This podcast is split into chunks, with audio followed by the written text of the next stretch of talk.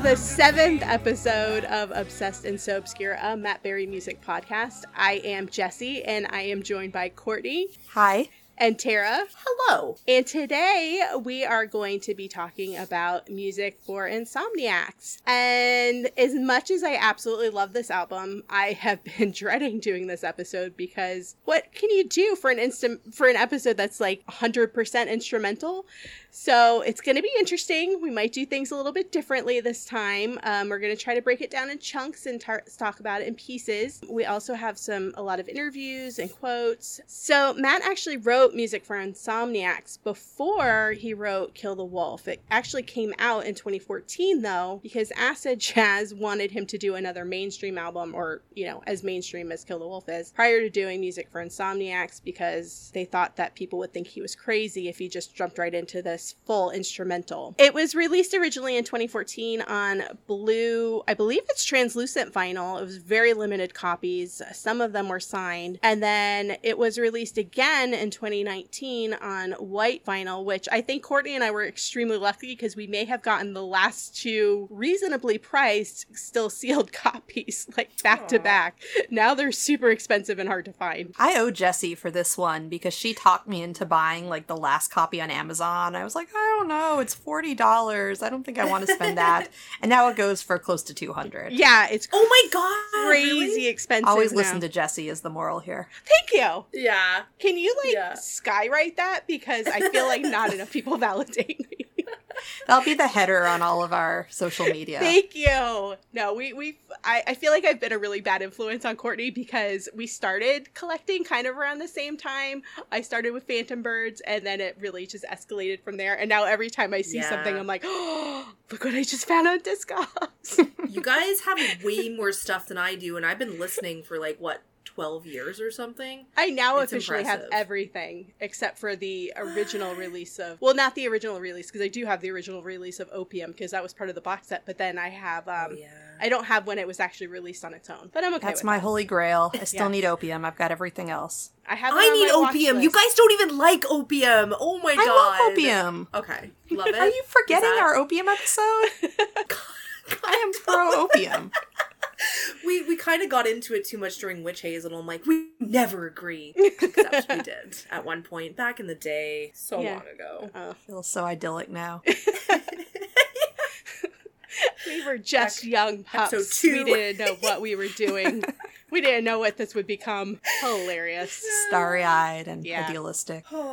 Anyways. Oh, yeah. So it came out on white vinyl in 2019. Increasingly hard to find now. Um, and it was, of course, also released on CD, Digipak, and uh, digitally as well. I really want this album. Like, I'll be honest, I'm not like, again, we all have talked about this. I don't love instrumentals, but the album artwork is just so perfection. It's it like, is. I want it on my wall. So it let's is. talk about the artwork work. Let's because please. this was painted by Matt himself. As was, we're going to talk after we talk about the main Music for Insomniacs album. We'll talk about the Music for Insomniacs Part Four single, and uh, the covers of both of these were pr- painted by Matt, who, as many of you know, actually has a degree in painting uh, from his college days at Nottingham Trent University. This is part of a larger series. Uh, there's quite a few videos from around this period uh, before he moved out to the country where you can see his London flat and see that he has multiple paintings up from the Music for Insomniacs or, um, you know, we're, we're calling it that from this series where uh, which used a lot of round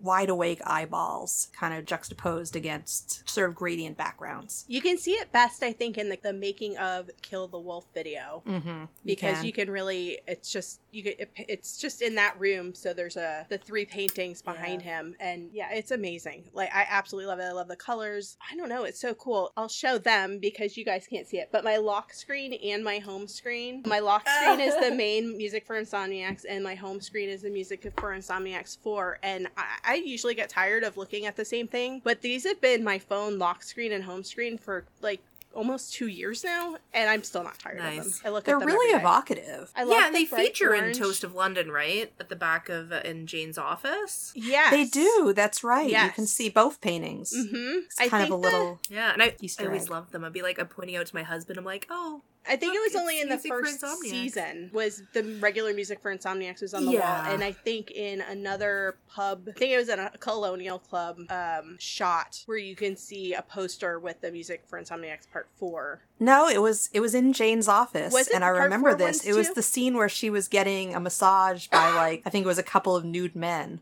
because Nice. That scene is just seared in my brain, and that's what's in the background. It's kind of in the corner of her office. Have you watched the New Kids in the Hall yet? Talk about being seared in your brain, but that's a story. No, for but I will now. Whole other, whole. Because you said there was episode. wieners, so. So many wieners. Anyway, that's a tangent. We don't need to go. Um, Insomnia is a really prominent recurring theme in Matt's music. It comes up quite a bit in the lyrics to The Small Hours and Night Terrors, which we'll be talking about in a few weeks. But this album is really inspired by and kind of conceived as a cure for his own insomnia. So we're going to be drawing from some different interviews where he really kind of discussed that experience and how this album came about and how this album sort of served as a self cure for insomnia when some of the other suggestions he received were less than effective. So this was taken from the press release for the album. Matt says, Insomnia was something I suffered on my own, so I wanted the creation of this album to be an equally solitary experience. It had to be completely personal, so I knew it had to I had to record every note myself. And then he goes on to say, so the Time Out magazine article, he was asked, How did you sleep last night? Fine, I'm okay now. The last time I really suffered badly was 2012, when I made music for Insomniacs. A lot of people stare at the ceiling or listen to whale song or distant panpipes or all that cheesy shit, but it doesn't work. I was at my wits' end because there wasn't anything else to do other than go for a run, and I couldn't be arsed to do that. My studio is next to my bedroom. I didn't want to waste any more time, so I just went in there at say 3:15 a.m. I started just trying to sum up the atmosphere with sound because it's a great time of night, dead time. There's no noise anywhere and no one's going to get in touch with you. Before I knew it, I had a bunch of things that I could dovetail into one another cohesively. The interviewer asks, it's unusual for a performer to want to send his audience to sleep. Yeah, but that's good as far as I'm concerned. I would like to perform it live in someone's bedroom just to see firsthand whether it would actually work. Speaking of tiredness, it must be important for a recovering insomniac to have a good bed. What's yours like? He was asked. It's the best. My dad once said to me, spend all your money on a bed and a good pair of shoes because if you're not in one, you're in the other. And that stuck with me. He and it sticks with me too. he absolutely loves that quote. He said that so many times in different interviews. Because it's, it's such a dad quote too. It like it's really just the daddest is. thing. It is such dad advice, and I love that. It's so cute. And also, I, I mean, he says that his bed is great, but we all know that he loves shoes. So I think Mhm. that he's either still working on finding that perfect pair of shoes, or he just really loves shoes. Boots and sandals, Yeah, sandals. which are kind of weird extremes, but Except for on the back of the cover where he's wearing red Chuck Taylors. we were speculating Ah. before we started recording that he just forgot to change into his boots for that photo shoot Mhm. because that's the only time you see him in sneakers. It is. And then on the Music for Insomniacs 4, on the back cover, he's back in boots. hmm But it's, I think, the same outfit, isn't it? It is. So Matt, come on to our show. These are the kind of questions we're gonna ask you. They're very hard hitting. We're gonna be like, "Did you mean to wear those shoes?" The fans demand to know. yeah. no, but I think it's really funny because he's. I've never ever seen him wear those ever in any other other time. Have Any ever other seen him- appearance. No, but I love them. I mean, who doesn't love a good pair of Converse? I I think that's a good look, and I think he should go back. They really pop approve. against his black shirt. Yeah, black shirt. Yeah. He's wearing like almost like a bootleg jean, surrounded by synthesizers and organs. It's a good look. It is a good look. Yeah. I'm a big fan. Suits him. There's your uh, wardrobe advice for this episode. yeah. I'm That's sure, you'll your he'll come here for, recommendations and fashion advice. Yes. You get Yeah. it all here. Sure he's listening and taking notes on this.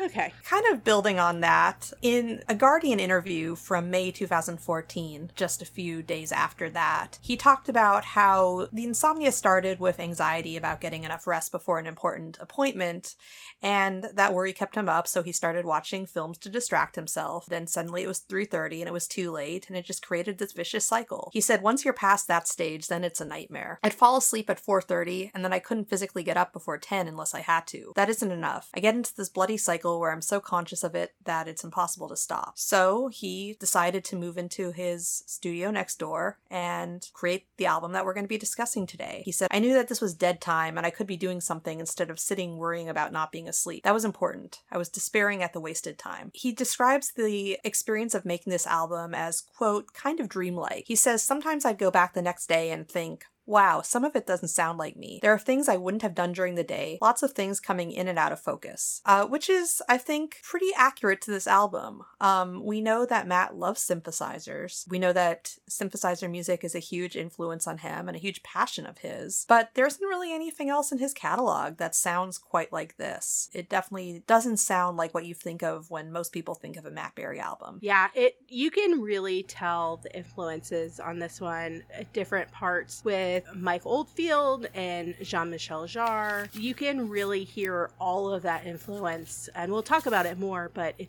definitely comes through in this. And I wonder if that's actually what he was referencing when he said that it, it, doesn't sound like him necessarily. I think maybe when you're sleep deprived and you're doing something sort of almost on autopilot, I wonder if it that was just coming through subconsciously in a way, those influences. Yeah. I think that's probably very much the case. In the same article, he says, kind of talking about how he conceived the album, I tried to make it interesting, but I've left it as blank as I can. I've used basic elements such as water and air. Other than that, it's what other whatever images you can conjure up from it. I'm not trying to push anything on you. So that totally makes sense. That when he tried to leave this uh, music as blank and as just sort of open to interpretation as he could, of course, his formative influences are going to shine through on it. Yeah, absolutely. Yeah. Can you hear it thundering here now? It sounds so cool because like we're about to get into kind of this funky stuff. Night nighttime album. It really fits the theme of this episode because yeah. when I'm trying to sleep, I, I like like to listen to thunder and rain. It just really relaxes me. And then simultaneously, there's been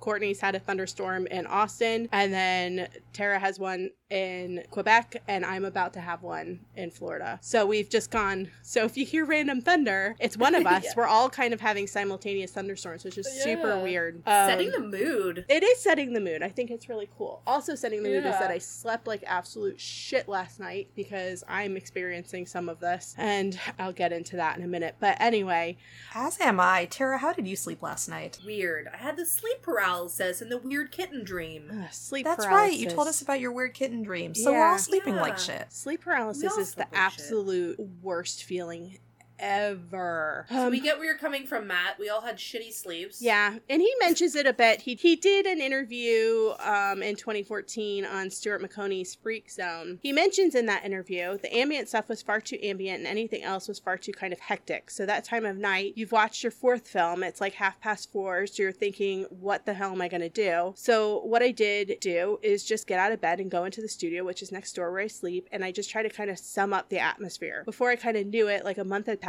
and I had a whole album's worth. And then the thing is to get different sort of pieces to kind of dovetail into one another. And that was the interesting bit for me. So then the interviewer says, musically, it reminded me of Heaven and Hell by Vangelis, sometimes sad, sometimes euphoric, where you're going through those type of emotions when you couldn't sleep. He said yes, because everything's kind of amplified. Pretty mundane stuff feels very intense and troublesome.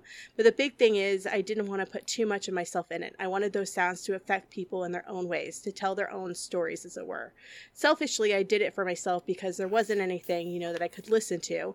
And then I realized that that was ridiculous because I'm not going to be able to get to sleep to something I've made myself because all that I'm going to do, because all that I'm doing then is just going, I could have done that much better. I could have done that in a different way. I should shouldn't have even done that. So the kind that kind of failed as a project. But you know, if it helps anyone else, then that's good. Um, I love that quote. I know. I, I love that quote. But that's what so I'm saying because that's what I picture of him. Him not being able to like just enjoy his own work. Like he made this essentially for himself, truly. And then I oh I can't listen to this because I am like hypercritical. I'm gonna, I'm gonna pick apart my own work, even though it's you know. Anyways, I just I just thought that was kind of really funny. I like that. It is really funny, and the part where he says that the most mundane things get amplified. That's exactly what I feel like. I just wake up in the middle of the night all the time with just like the stupidest things that cross my mind, yeah. like some idiotic thing I said like 15 years ago. Oh, yeah Yeah. and you know that pops back in your head at like three in the morning and then you just your brain is on and you can't turn it off that's my biggest issue i can't turn off my brain um It's so- because we're geniuses. I think that's what it is. All of us geniuses, we can't turn off our stupid brains. We should just be idiots. But that really is insomnia in a nutshell, right? It's like nothing makes you feel like you've never done anything right in your whole life Yep. than being stuck awake at three in the morning just reliving Right. everything you've ever And said I- and done. exactly I don't know how to get out of that like loop of the thoughts. Yeah, it's it's it's difficult. Yeah. It's- Well, this album, of course. yeah yeah, exactly. Just listen to this. um, so the interviewers asked him what did he do finally to get over it, and he said, "Well, it's kind of like those things, you know. I mean, I know some actors that get in the state because they think they can't keep lines in their head, and all it is is you putting that in the front of your mind, and the most important thing in your sort of day to day life, and it isn't. And insomnia started to become, you know, the most important thing in my head, and then I thought this is dumb. So you make it smaller and kind of smaller thing until it's gone, and that's what I did. Thank God, but you know, it could come back. I really like that. Like that's very smart of him, and it's very true for all kinds of things, really. It is, but I feel like it's also much easier said than done. Jumping back to that Guardian article from around the same time, he ends that by kind of on a similar note, saying, I think not dwelling on it might be the key. When you can't think of anything else, it takes over your day and you're lost from that moment. It won't rule my day ever again. I'm going to try to be in the driving seat. It's a nice thought. I think so. And I, hope he's don't- done it. Like I hope it's. I hope he's not battled with it again. I don't know. You know, he get- has said in subsequent interviews, because the interviews we're quoting now are all from the album release in 2014. There have been interviews since this time where he's,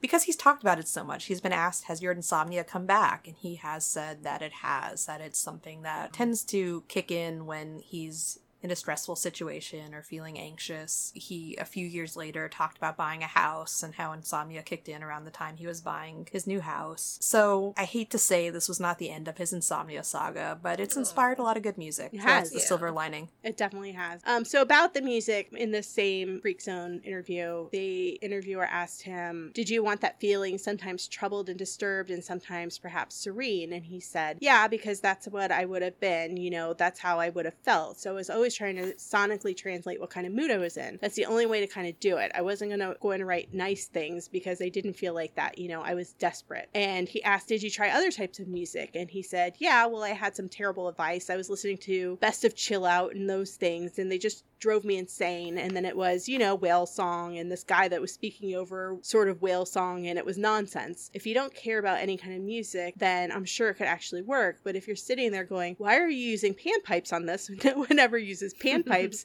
you know, it's, yeah. And the interviewer asked, Do you think the panpipe might be the worst musical instrument ever?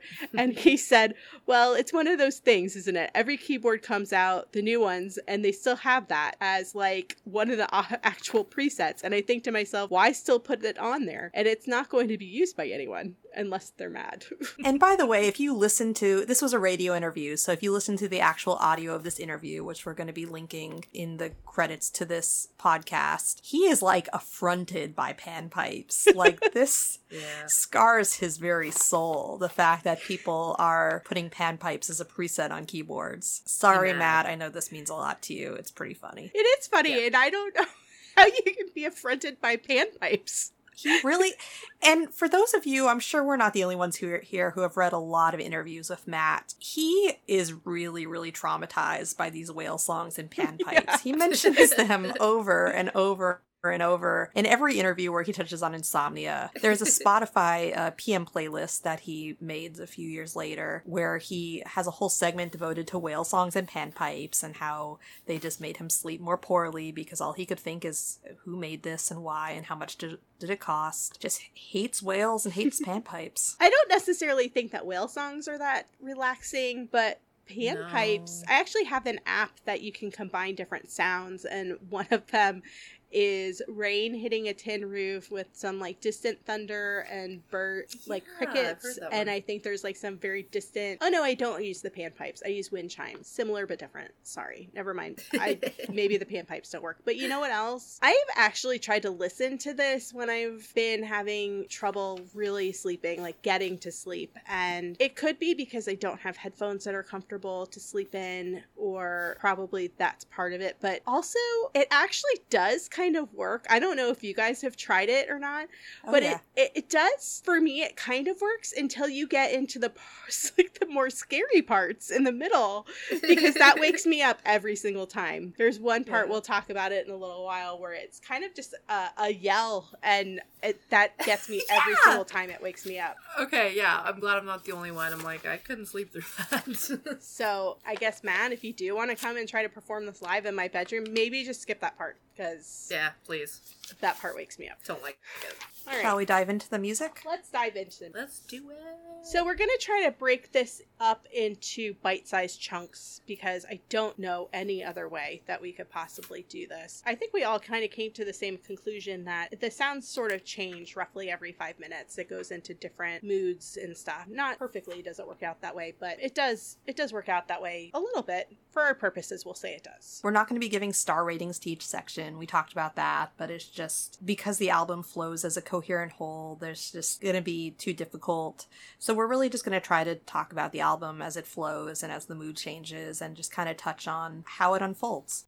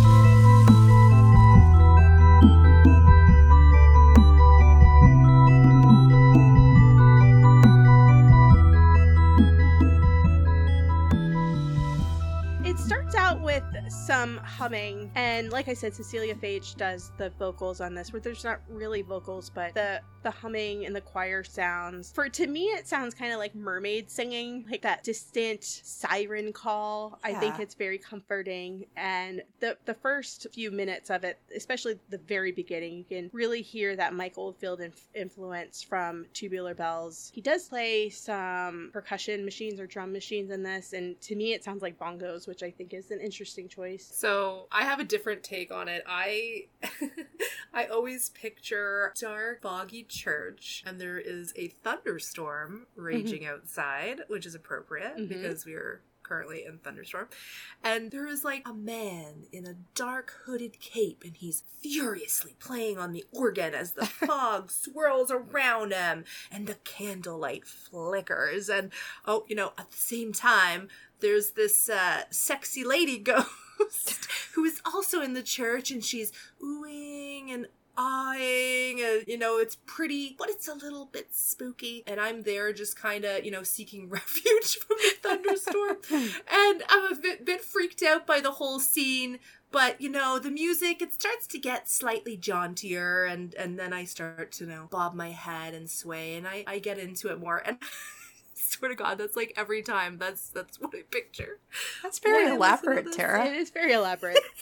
I mean, the song is extreme. The whole the whole album is extremely atmospheric, but that's Mhm. definitely I can see where you're coming from. That I, it's the chanting vocals for me. yeah Yeah, I think that's Yeah. I can definitely see that. It puts me in a church and like the organ music in the beginning. Like again, I don't know if it's like a real organ or a synth or whatever, but it just puts me back to I was raised Catholic, Roman Catholic, so we listened to a lot of dun dun dun dun. Like I mean, I guess it wasn't that dark. It was probably a little bit, you know, more more happy. But yeah, it, it puts me back to church. Yeah, I could see that. He plays like a billion different synths on this too. I'll I'll do like that full list of all the instruments he played, like I did for Kill the Wolf, and I'll post it. it it's an impressive amount of synths that he that he plays with on this. It's I I don't know. I don't know how you tell the difference between them, but I know he knows, and that's probably extremely offensive. Yeah, I was gonna say, don't let him hear this. Oh my god. We all listen to his two S's for synthesizer shows, so we should really know the difference between all of these. Yeah. Yeah. Yeah. All I, I know I learned taking from that notes. second S is for synthesizers, Matt said fuck CDs, which yeah. I don't know why he's so against CDs, but I mean, I guess that's Fuck 'em. okay. He's a vinyl Yeah, fuck junkie. 'em. He is. I don't even own a CD player. I have a billion CDs from like when I was a kid and stuff, and the only CD player that I have is in my car. And I think that I've had the same Jimmy Buffett best of CD in my car for like since I've had my car for like ten years. I, saw an article the other day about how there is a CD renaissance coming. Like first there was a Oh, vinyl yeah? revival, then cassettes, and Matt's reissued uh, several of his albums on cassettes, and now CDs are coming back. So I sorry, can Matt, you're behind the times. I can understand CDs coming back, but why? I don't understand cassettes coming back. Cassettes were a pain in the ass when they were a Yeah. thing. Why? I, I mean, I just kind of thought it was a novelty because it's definitely not for sound quality. I don't It's a display right? piece, I'm assuming. I don't know. It's I think I basically have something you put on your shelf. I do still have some cassettes from when I was a kid, but I definitely do not own a cassette player. Like for That's sure, the thing, though. not in even this age anywhere. of like you know everything being online and, and music being so easy to access any way you want anything that's like a physical copy of something is kind of a little bit of a niche of something you know? It's like oh like i right. i'm a vinyl collector. I'm a cassette collector. Like it's you don't have to be doing what we're doing I you mean, I'll know? confess, I have this album on vinyl. We were talking at the beginning about how we both own the white vinyl copies, Jesse and I do. But I rarely listen to it because if I'm listening to this album, I typically am either trying to sleep or I'm doing a task that requires some concentration because this album is great for that. yes, And I don't want to have to get up and flip it over. Yeah, I, I do. I love listening to the actual record, but you're right. When you're listening for, to it for concentration, because I listen to this all the time while I'm working, because it really is fantastic for concentration. You don't necessarily want to get up and flip the record over. it's too much work Yeah. Plus, this one is worth so much money now. I don't want. I don't want to miss That too. I mean, if we're being realistic, that's the real reason. I don't. I don't want to risk scratching it or anything. Must preserve. Yeah. I think this is also in the first five minutes where my, what I consider to be kind of space sounds comes in.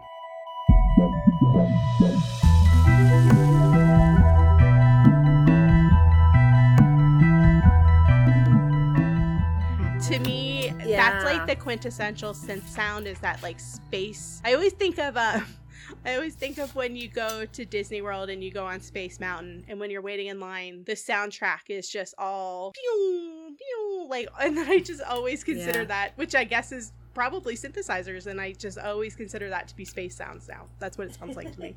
That sound is seared in my brain. Yes, right? It totally is. So I was- really think this first section, it's one of my favorite parts of this whole album. And to me, it just captures that feeling of twilight sleep really perfectly. Like, it doesn't sound like insomnia to me. It sounds like that feeling where you're sort of halfway between being asleep and being awake Mhm. and having a hard time. Like, you're sort of having these lucid dreams, uh, but then you keep coming in and out of them. It sounds like that. It just nails it. It does. I totally agree. And you know what? I was listening to the- as kind of takes on something different. This isn't one of those albums that I've ever just sat down and concentrated on with headphones. And I did for this because I wanted to take notes on what I was hearing. And when I was listening to it, I thought, you know, I can totally see where he was going with this because to me it sounds like sleep cycles. Like what you Mhm. just mentioned that that's the early sleep stage where your brain is still kind of really firing but then it starts to relax a little bit. But it really does seem like sleep cycles to me even dreaming, having pleasant dreams and then having some nightmares. It really is interesting to think of it like that. I think the first, you know, again, five first five minutes that we're talking about, I think that's the most relaxing for me and the one that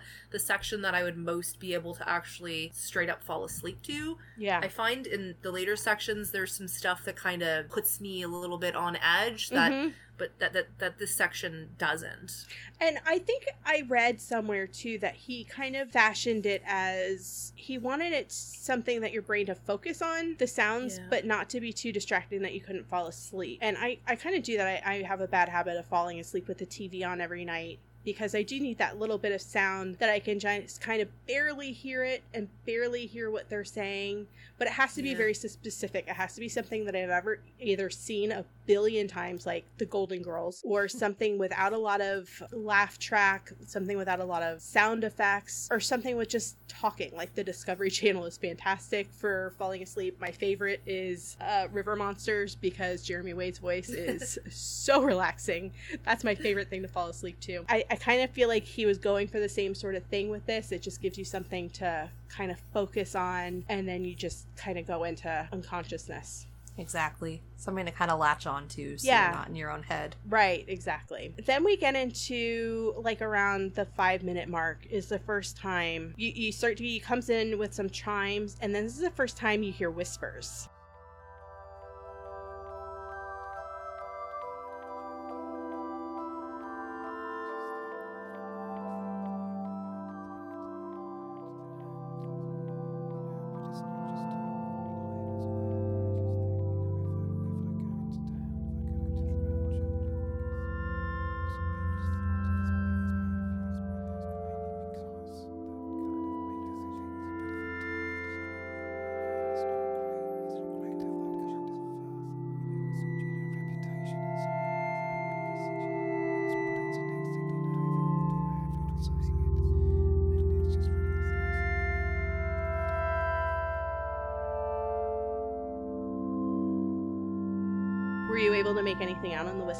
I was not, and I've tried No. many, many times. So this is what I got from the whispers. It's mm-hmm. very hard when you're listening to because with headphones on, it's he's whispering in both ears and he's saying different things. So what I got is if I go into town, if I go into the orchard, possibly orchard, I don't know. And then I heard the word expectations, I heard the mm-hmm. word reputations, and that was all I could make out in that first section of whispering, but there's more whispering later that I could get more stuff out of. It just sounds, this part I think sounds really dreamy and kind of soundscape like. There's like some bubbling sounds, some chimes. This part around the six minute 52, I thought there was some really cool elements that were kicking in that just completely make me feel like I'm underwater. Mhm. Um, and, you know, the bubbles are bloop, bloop, bloop Yeah. all around you. I'm Ariel, and my mermaid minstrels are playing a jam deep down under the sea. Um, and that's, that's where that takes me to. Hey, well, I got mermaid singing from the very beginning, so I totally get what you're going for there. I mean, he talked about using elements such as water and air. We're not totally off track. Yeah, that's true. That's No,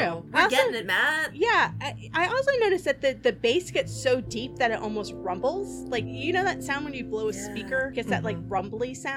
I definitely hear that, too. And then there's more whispers. Did And you know, it's probably worth noting that he doesn't use only synths on this album. No. It's very, very, very synthy, but he does use the electric piano. He also uses the organ, some found percussion, and you can hear the piano pretty prominently in this section too, kind of Yeah. Floating above the synths. So there's another section of whispers around 9 minutes and 30 seconds. And I can make this part out a little bit more. He said, I think, because it is very hard to make out, more reputations. And then the next thing you know, everyone's saying it. And then he says, watch your step. And then he says, it's that kind of shit.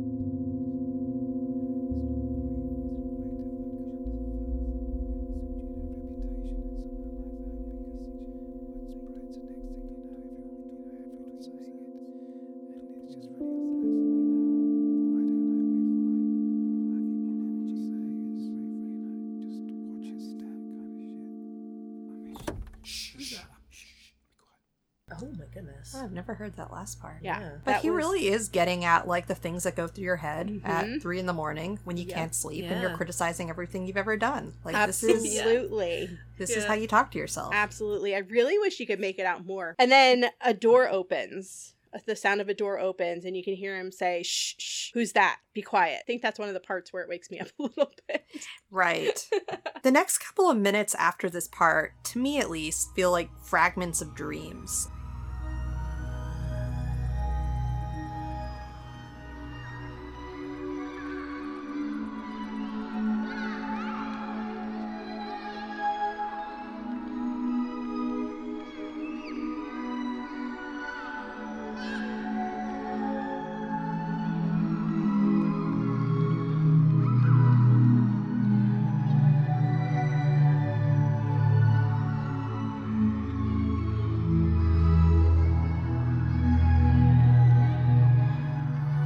There's kind of a lot of ambient noise. Um, there's the, the music, of course, but you can also hear kind of children's voices, children's laughter at 12 minutes, more laughter, sort of almost diabolical sounding laughter to me around 14 minutes. And so there's kind of this almost sound collage for a couple of minutes, and then it returns back around 15 minutes to that initial theme that you heard at the very beginning. It's kind of a dramatic build up going back to that theme that winds in and out of the music. I thought it was really interesting too because around 10 minutes it, you get that more space sounds and then it kind of feels a little bit more ominous and then it goes to the kids playing and then there's some like more light piano so it feels a little bit lighter and then the woman laughing but then it becomes like hysterical laughing Mhm. there's also some more of that percussion from the drum machines but it's kind of upbeat percussion too so many layers to it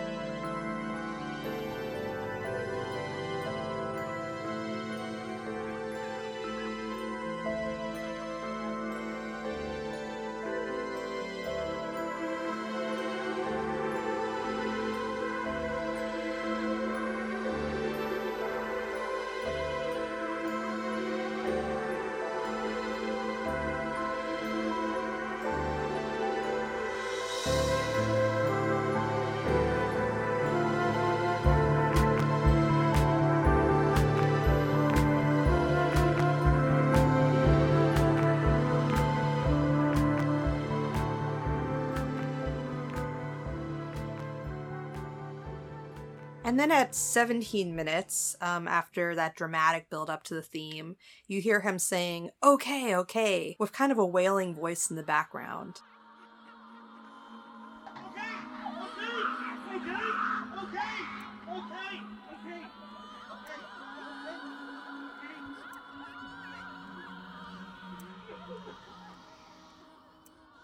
I would really love to know the story behind, or just the rationale behind the fragments that he did choose to make intelligible. Yeah. Because you know there was a lot of thought like obviously a lot of the whispering is pretty indecipherable and he doesn't do anything by accident i'm sure he put a lot of thought and a lot of intention into what you can actually hear and why Right, and i and- would love to know that rationale because it's pretty cryptic I would too, and I, that part doesn't even sound like him to me. At the like around the 15 minute mark, I just thought it sound it gets really really loud, more chaotic, and then it almost goes into a crescendo like a day in the life. That's what I Yeah. always think of when I hear that part.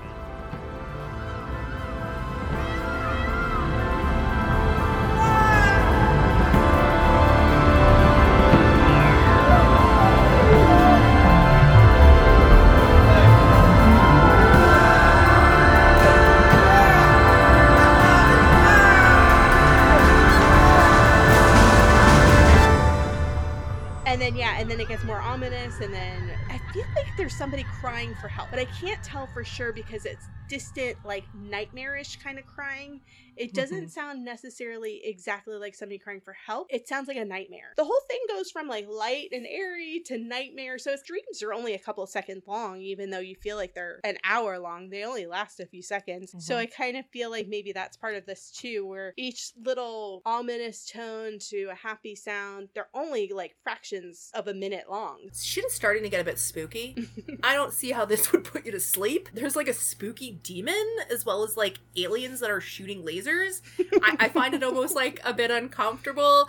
So I was like listening to this today specifically on repeat and I had it on like full blast on my computer at work and I had to turn it down. I was like, this is like a bit much. And I just find it like all of a bad vibe. Like it's it's it's not good. And again, we've all experienced insomnia, so like I, I get it, but yeah. Around the 18 minute mark, we get into October Sun because this was written before Kill the Wolf. So clearly he wrote this and then recycled it as he does for Kill the Wolf. and then recycled Yeah, october always- sun many many times Right. for other projects This one is just the very more synthy version of it, obviously, because that's mostly what he uses on this. But you have a lot of the same sound effects too, like the horse neighs, and then you've got the hooves chopping.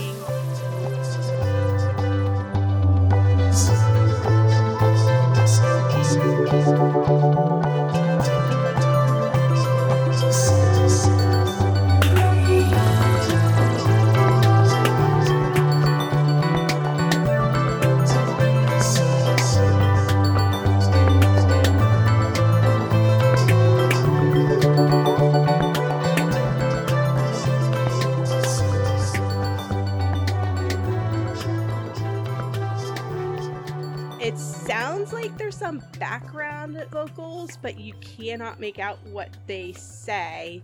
But you do hear the verse like a bad dream that never goes away. Were you able to make out what he was Mhm. saying in that other part? I couldn't. I can't either. It's too garbled. Yeah, it's just like the alien version of October Sun. It's a little bit spooky, I find. It feels kind of more hyperactive, like it's sung through a voco- vocoder. Voco- Why can I never say that? Vocoder.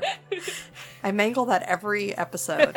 I initially wrote that it's sped up, and then I realized no, it's not. It's the same tempo. It just feels sped up. It does, yeah. Yeah. I can't. I don't understand why you can't say vocoder like it's not part of your everyday vocabulary.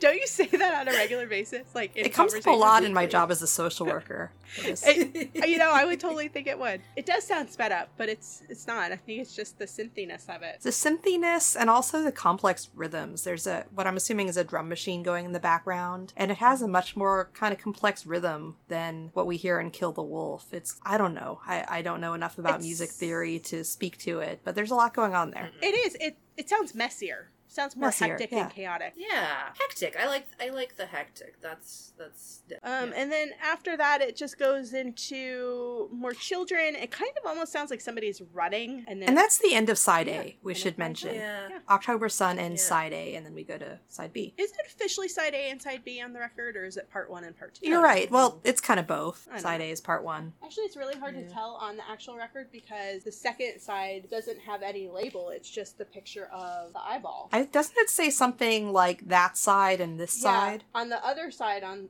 mm. side A, it says this side, Music for Insomniacs Part 1. And then on the other s- and then it says that side, Music for Insomniacs Part 2. So there you go. And then the, like that. the that side, Part 2, is just a picture of the eyeball.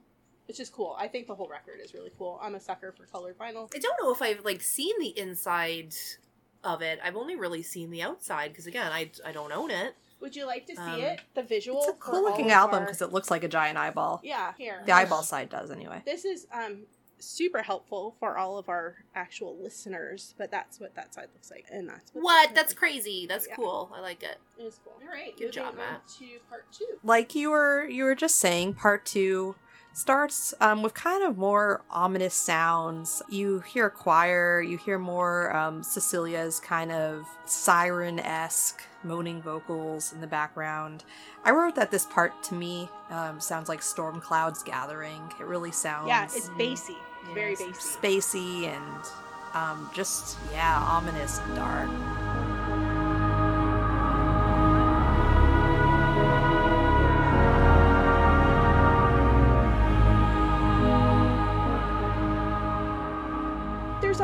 Um, on side two or part two that sounds like it's a very specific sound. I've heard this sound. I grew up boating and all this, and this sounds like when you're docked, when you're on a boat and you're docked, and the ropes that are holding the boat to the dock become strained. There's a very specific sound that it makes of ropes being strained, and that is the exact sound at a minute two.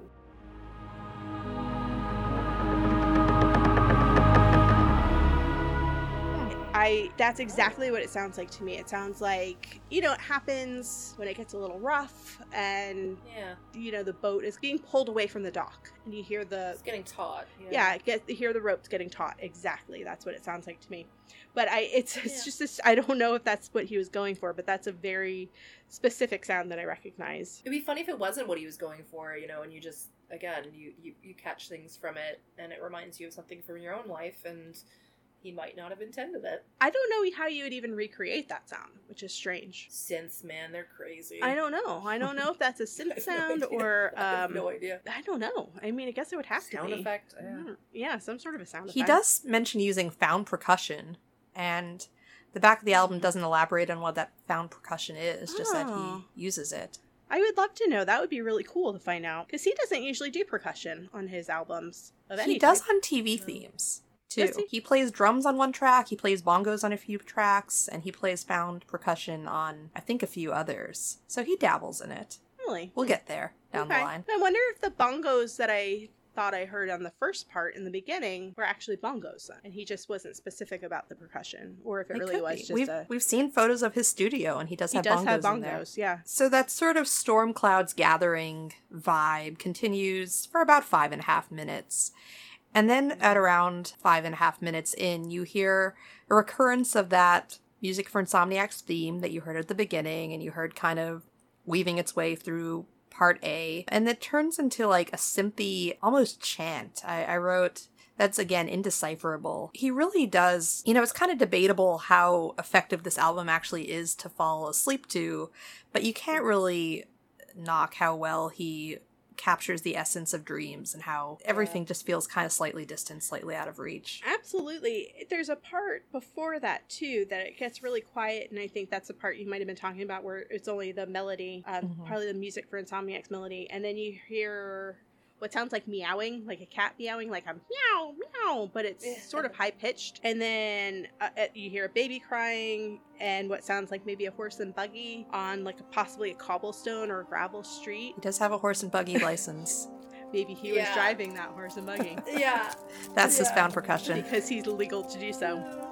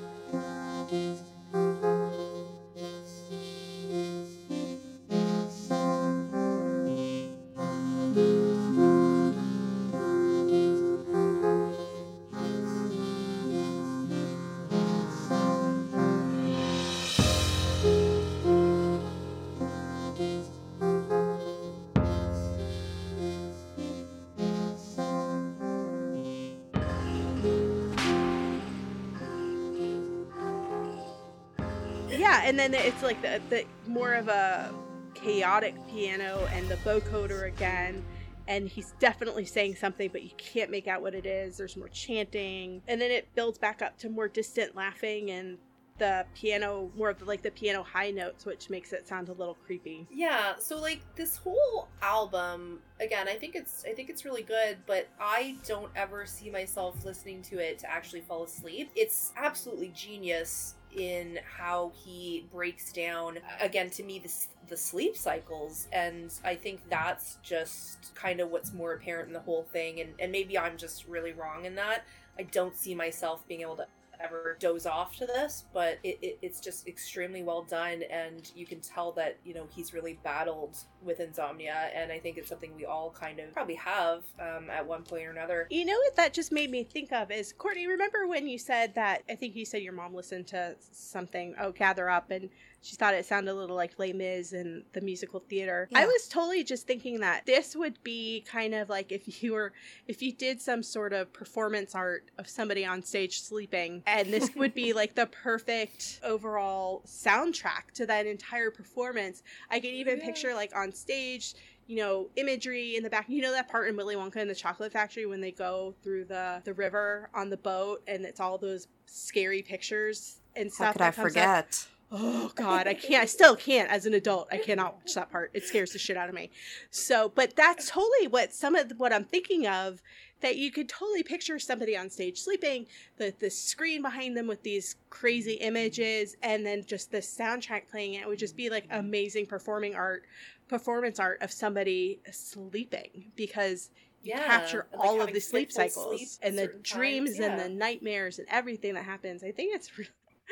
I kind of want to see that happen now, even though it would scare me. we wouldn't want to watch it, but we want it to happen. Yeah, exactly. Somebody make it Just happen. tell me about it afterwards. Yeah, Describe it to me.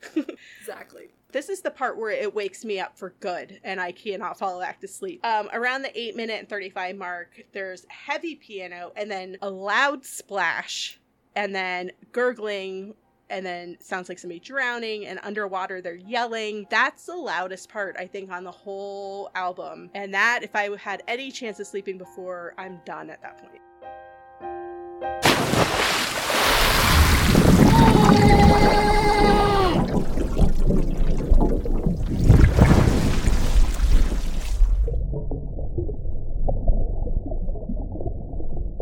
Those drowning Yeah, noises wake you live rent free in my head. It's- Those are I'm- so disturbing. It really is. I don't know. It sounds very realistic. I guess we'll go with that. It sounds very realistic. Too realistic. Because that's exactly what it sounds like when somebody would yell. If you've ever stuck your head underwater in a pool or something and you've heard somebody yell, that's exactly what it sounds like. Yeah. it I'm does. wondering how he made that or how he kind of right? came up Mhm. with that effect. And especially given this was before he bought his house out in the country. This is when he had a flat in London. Um, so presumably he had upstairs neighbors, maybe downstairs neighbors. And he was Yeah. recording this in his home studio in the middle of the night while trying not to wake the neighbors. Matt Berry might be kind of a shitty neighbor.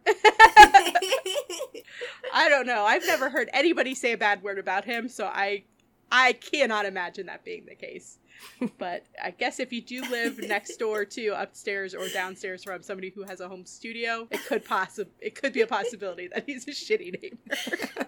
It's just all of a sudden a baby crying and somebody drowning and screaming. Well, and you know, obviously the baby crying, the horse neighing, clip clopping sounds. Is it possible he just used sound bites that he found? yeah. I don't know if that's something Yeah. that would come pre-programmed onto a synthesizer or that you could program onto a synthesizer. Man drowning. yeah.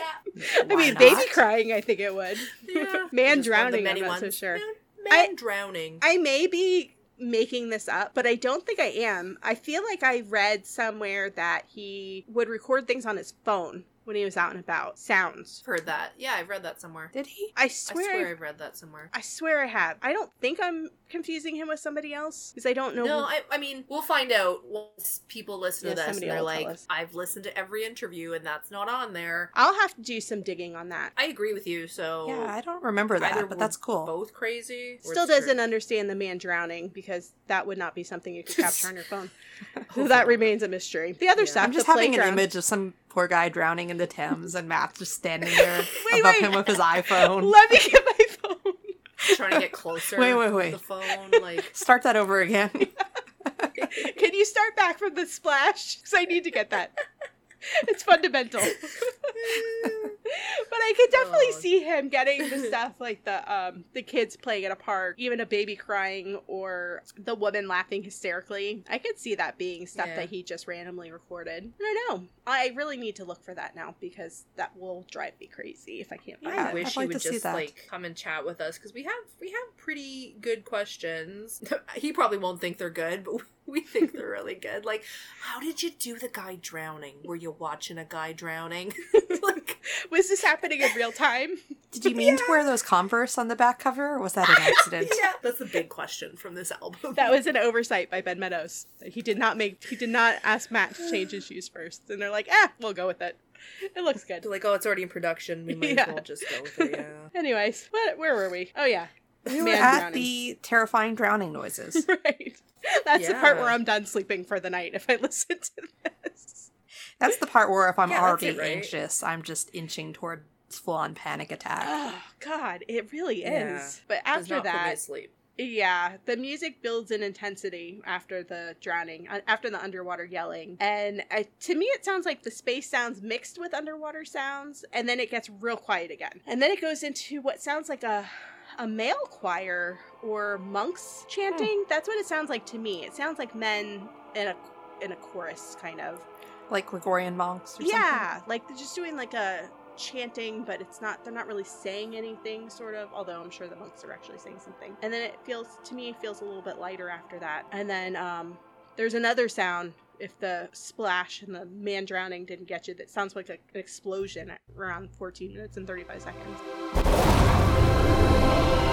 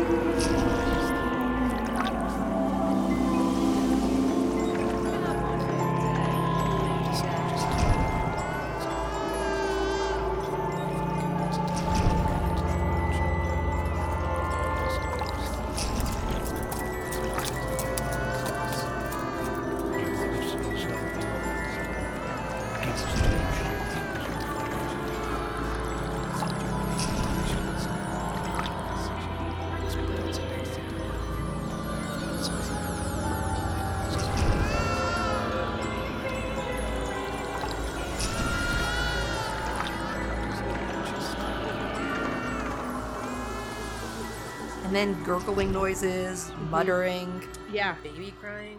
more whispers, another cat, possibly another clopping horse. It sounds like There's all of the. I, I always forget what you sound. Oh, sound collage. It sounds like a sound collage of all of the sound effects that he'd used previously, all mixed together. It's very much a sound collage at Yeah. that point. Yeah, and then, At around 15 minutes, 15 seconds, you hear a really discordant song in the background. It almost sounds to me like um, maybe a nursery rhyme or a lullaby kind of gone wrong. hmm, I missed that. I'll have to go back and listen to that part. Yeah, I think that might be Cecilia. It's hard to really tell. Um, it almost sounds like it could be sampled from an old record or something. There's so much stuff happening in that one particular section. It's a lot. It is. This whole half of the album is just. It starts off pretty benign and then it just gets darker and darker and darker. Yeah. And then it always returns to that opening theme. Around 16 minutes, it kind of subsides in intensity again. And it goes back to that initial Tubular Bells influence opening theme. Yeah, it comes kind of full circle. It gets a little bit, a little quieter again around like 1830. And then around the 19 minute mark, it just goes right into deep bass and what sounds like EDM to me with like a catchy melody.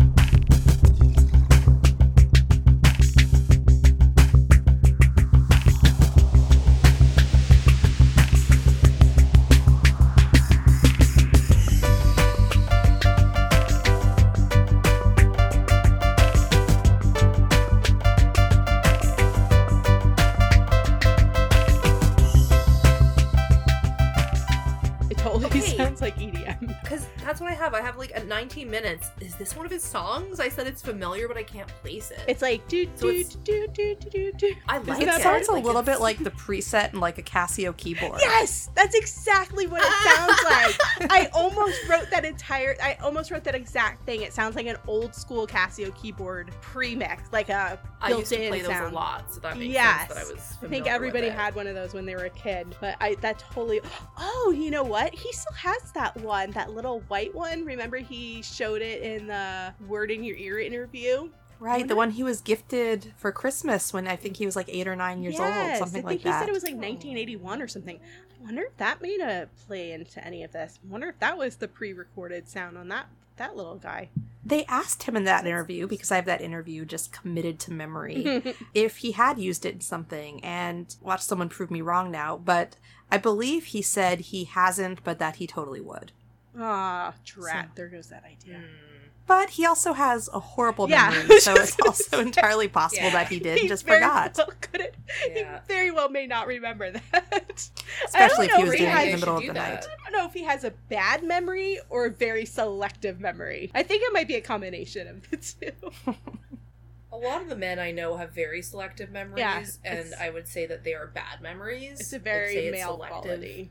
Yeah, I'm like, oh, you have such a selective memory, but like, really, I'm saying like, how how does your brain work? Like, how did you forget that kind of thing? So, who knows? So then the song wraps up after the EDM section slash Casio keyboard section.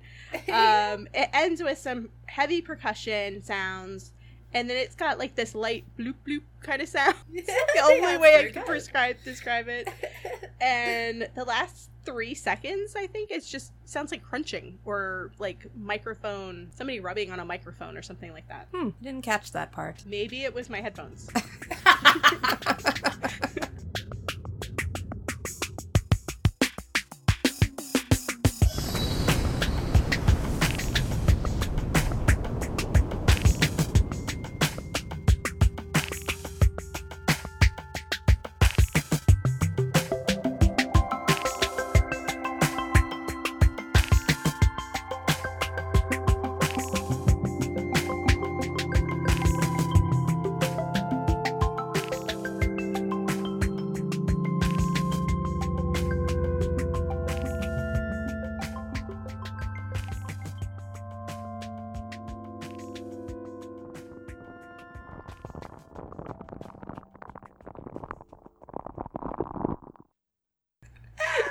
I should have You're like, listened to oh, that this again. is interesting. It sounded, that's what it sounded like to me. I don't know. You're like, this is a I great way to was falling asleep by the end of listening to music for Insomniacs 4. That's good So- though.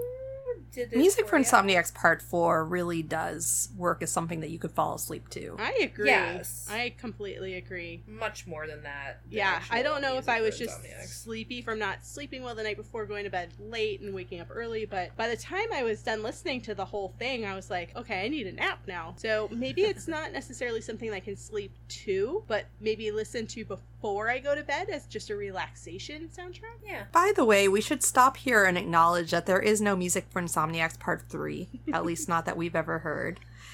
It goes straight from Part 2 to Part 4, which this is total speculation, but for those Snuffbox aficionados among you, you'll remember that the Matt Berry Project's big song was Suicide Part 4, That is The Empty true. Room. Okay. And so, is this a Snuffbox reference? Well- Maybe. I like to think so. I also I thought that it might be a Jean Michel Jarre thing, actually also.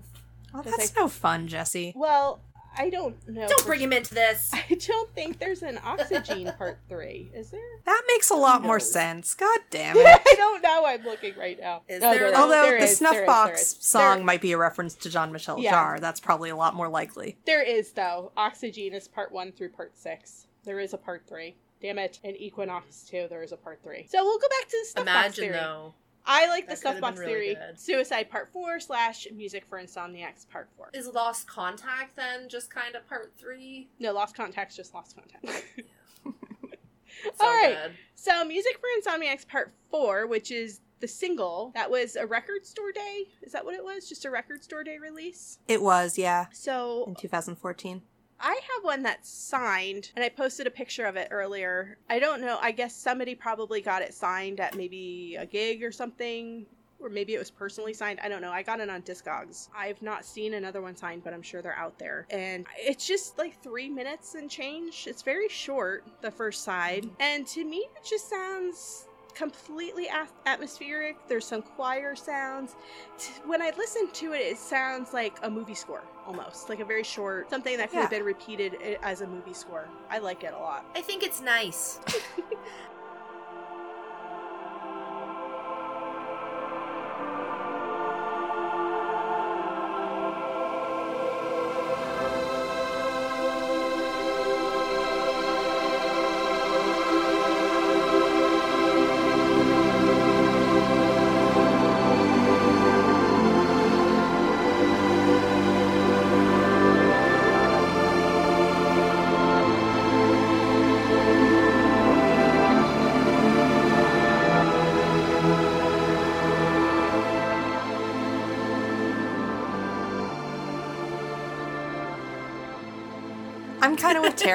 it's nice. It's pretty. It feels shimmering. It Uh-huh. feels kind of what the sun bouncing off water looks like. Ooh, that's There's very sort of these- descriptive. Sometimes that English major comes in handy.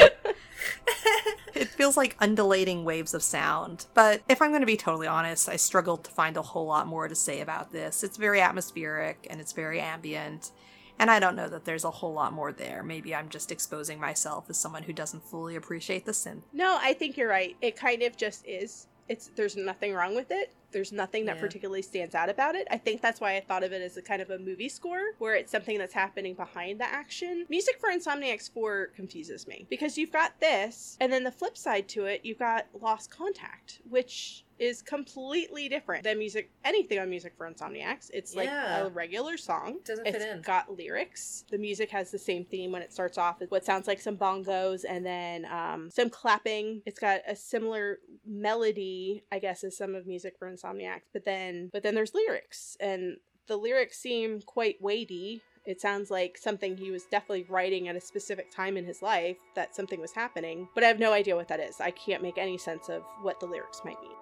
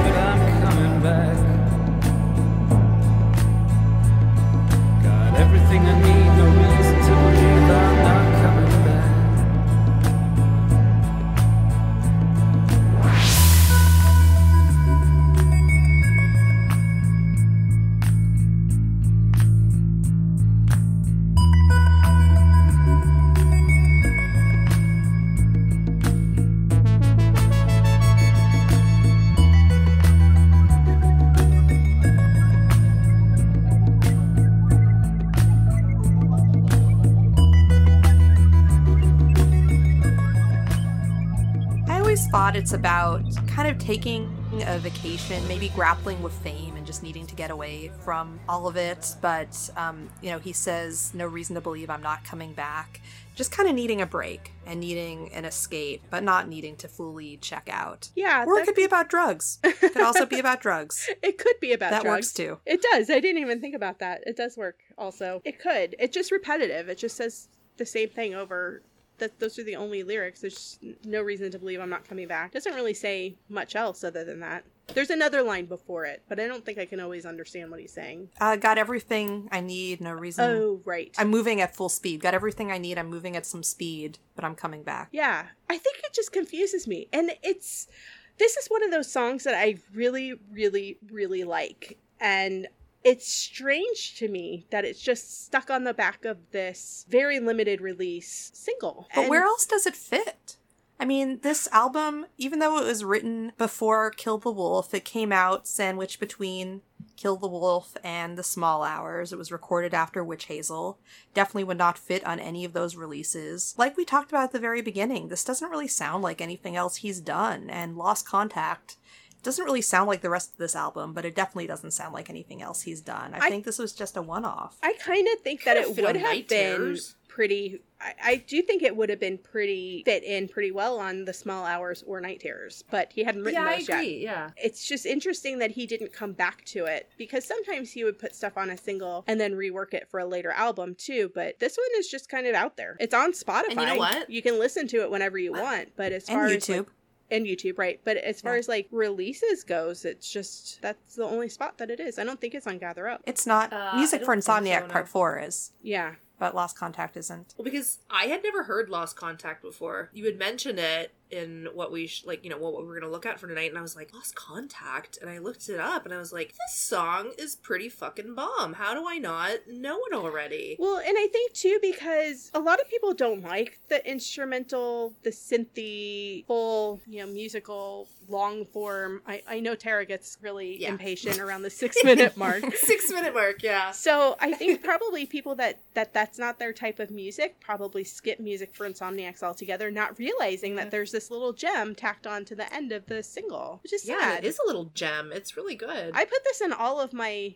playlists. I really like it. I, I do don't- too. I'm gonna now because it's really good. Yeah, I don't understand it, but I do like it quite a bit. You don't have to understand it. It's just a little ditty. I I, I, I really like it. I like the kind of simplistic lyrics of it and Mhm. the repetition. Yeah, I, I and I usually I don't really like that stuff, but it, it really works for this one. It really is a little gem at the end. So we didn't go through and give any stars. Do you want to do that now? What do we think about Music for Insomniacs Part 1?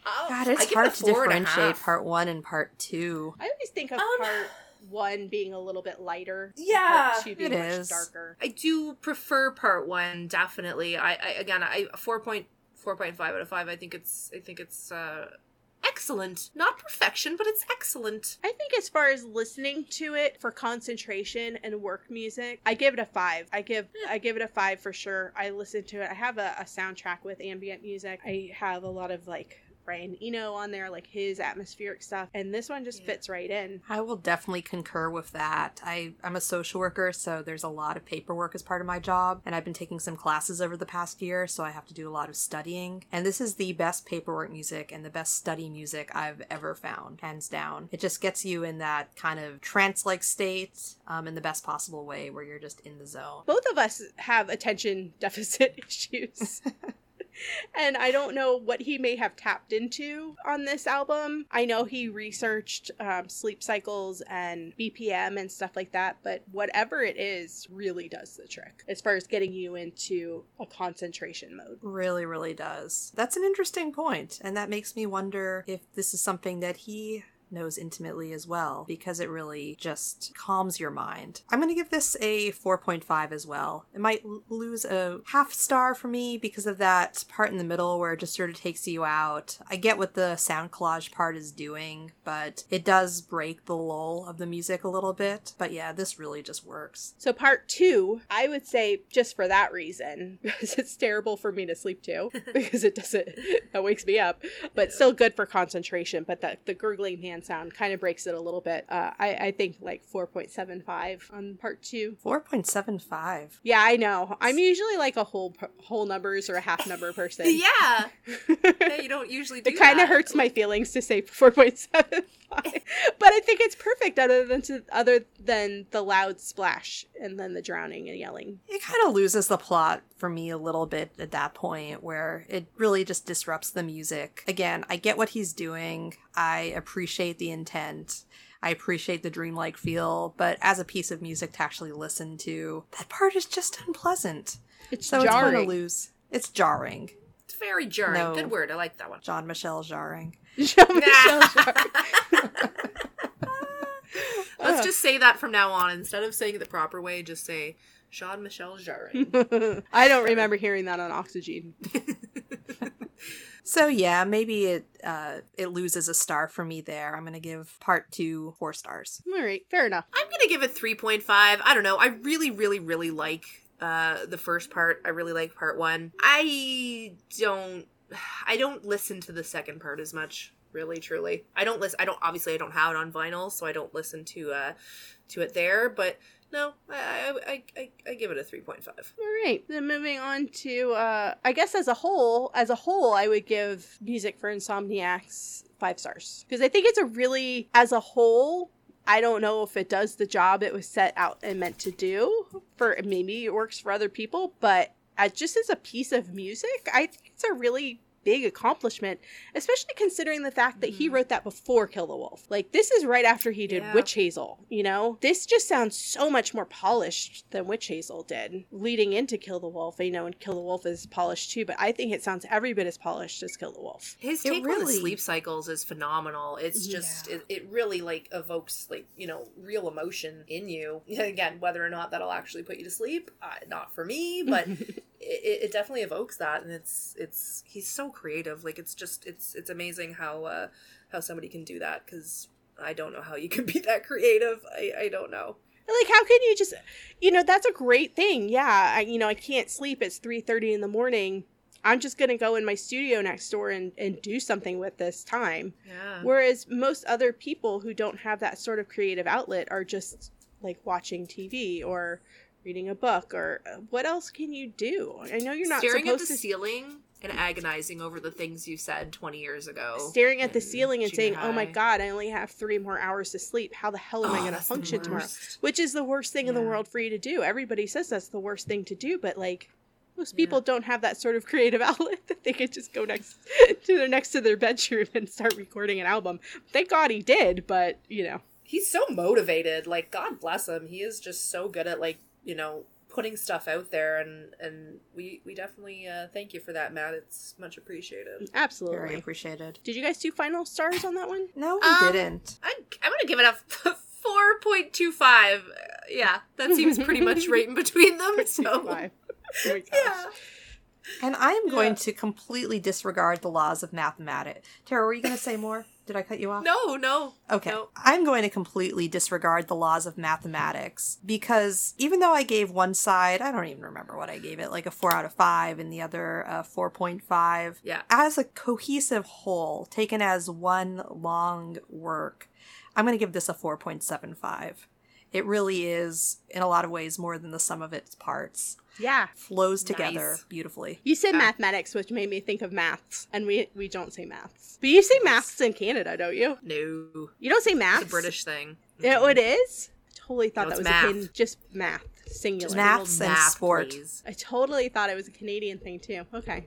No. We right. we have like some of the British stuff, like spelling things correctly. Um Incorrectly.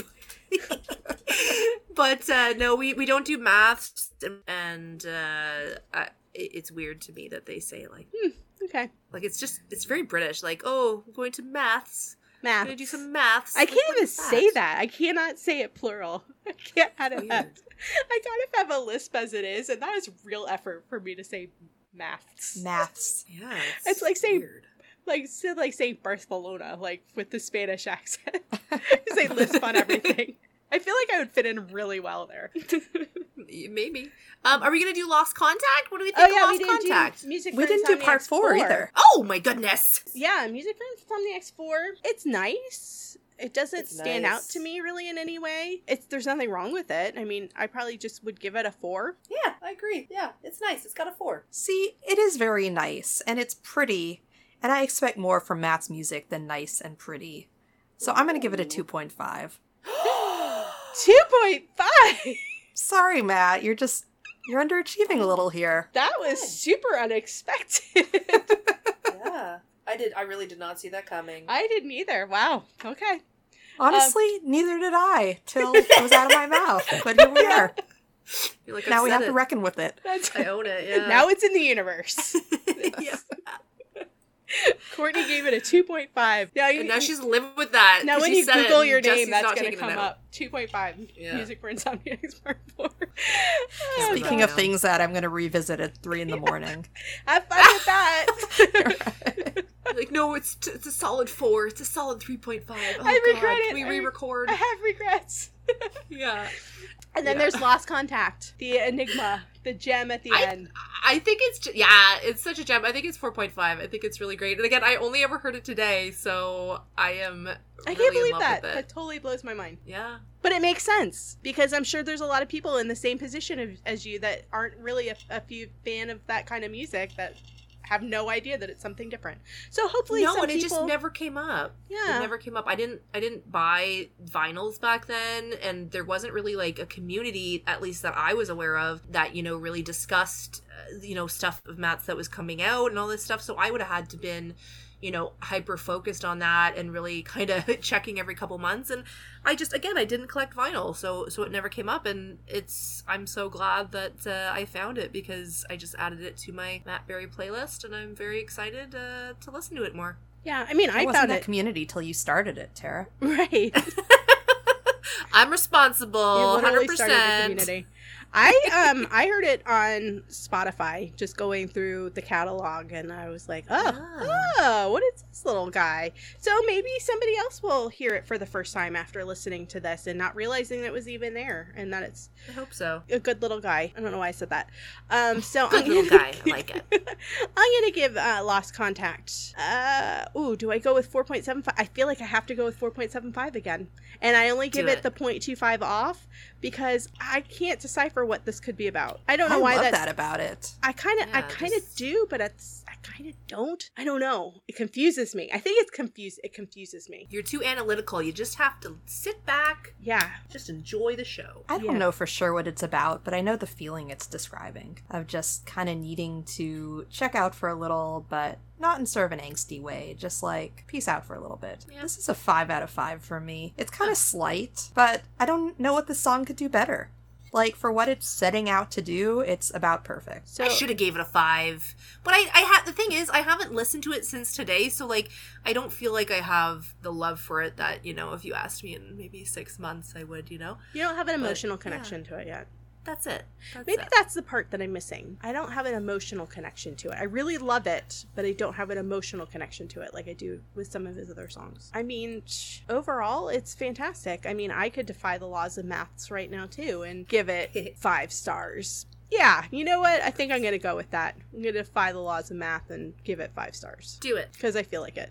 No other reason. I feel like It's our that doesn't podcast. defy the laws of maths. I because like it gains extra maths. points. Yeah, that's a speech impediment. That's I can't say ths correctly, so Oh yeah. they Sorry, come that- out as f's. Yep, been like that since I was a kid. It sounded normal to me. Na- It did. It sounded like you were like just like British. I liked it. Yeah, it sounded Okay. totally normal to me. You say, you say it better Yeah. than I do. I can't say it. It, it honestly it made you sound fancier. You're just like I say I say Maths. maths, and I was like, oh shit, like that's Maybe that's, how I should say it. Cool. It'd be easier to say it that way. Yeah. Although, you know what? I currently, currently live in the United States, so I don't really have to think about it, I suppose. the United States, where you don't have to think about it. Yes! Oh my god! That should totally be our slogan! That's our tagline. Where nobody thinks about nothing. Leave your brain Ever. at the door. Leave, leave your brain at the border. Hashtag Merca. Music for Insomniacs Part 4 gains at least a few points because of the awesome album art and the photo on the back cover, which has Matt kind of relaxed, feet up in front of a bank of synthesizers reading Lost Girls by Alan Moore, mm-hmm. which my husband informs me is the worst Alan Moore book. I oh, tried to yeah? sell him on Matt by saying, Look, he's reading Alan Moore. You love Alan Moore. And he was like, That's like the worst Alan Moore book. Clearly, he has no taste. Why does this not surprise me that that's the reaction you got to that? that's so funny. So And funny. I bet he so rolled his eyes too. He rolls his eyes every time I mention Matt. Yeah. It's just our our pattern at this point. Oh, friendly banter. Yes, the, I Oh, think it's yes. funny because the back cover is so similar to the front. Uh, the back cover on the single is very similar to the back cover. They go together uh, on the full album, except for the boots. Yeah, He's wearing except for the boots on the single. I would really love to see more outtakes from that shoot. Yeah, there really I'm sure there's more photos of Matt posing in different ways and front of synthesizers, and I'd like to see what those different poses are, and more of the red Converse. And see more of the red Converse, of course. That would be cool if we could. Somebody just send us the unedited photos from every album photo shoot. We promise we won't share them with anybody. We'll just look at them ourselves and delete them. that was I like a don't really that's how- subliminal message. Subtle, Tara. really, really subtle. Oh, anyway, I guess that does it for music for Insomniacs. Does anybody have anything else to say? We've I said don't so think many so. things. Just that this is really one of the coolest albums in Matt's discography, and just one of the coolest albums I've heard. And if you haven't listened to it yet, I don't know why the hell you're listening to us, but go track this album down. Yeah, stop listening. Well, no, finish the episode and then go listen to this Yeah. album in its entirety. Definitely listen to Lost Contact because you'll love it. Um, Hell yeah. yeah. That So song's a jam and a half. it really is. So that's it, though. We'll be back in a few weeks. What are we doing? I guess. we Small doing? hours. No, it's a live Oh. album. We're doing Very the live exciting. album? All right, feel All like right, we, got to debate this among ourselves. Yeah. We'll Stay figure it posted, out. You guys will see. All right. Well, thank you all for listening uh, to our Music for Insomniacs breakdown. Um, I know it probably got a little bit repetitive, but I'm not real sure what else you talk about in a hour long yeah. instrumental. Um, We tried our best. We tried our best. Yes. Once again, you can catch us on all the social media. We are at Obsessed Obscure on Facebook, Instagram, Twitter, TikTok, and we also have a Discord channel that is linked on all of our other social media. This is really Join us on Discord. Discord's fun. and then we'll be back in a few weeks to maybe talk about the live album or possibly talk about something different. That's yet to be determined. But thank you again for listening, and we will see you next time. Thank you. Bye, everyone.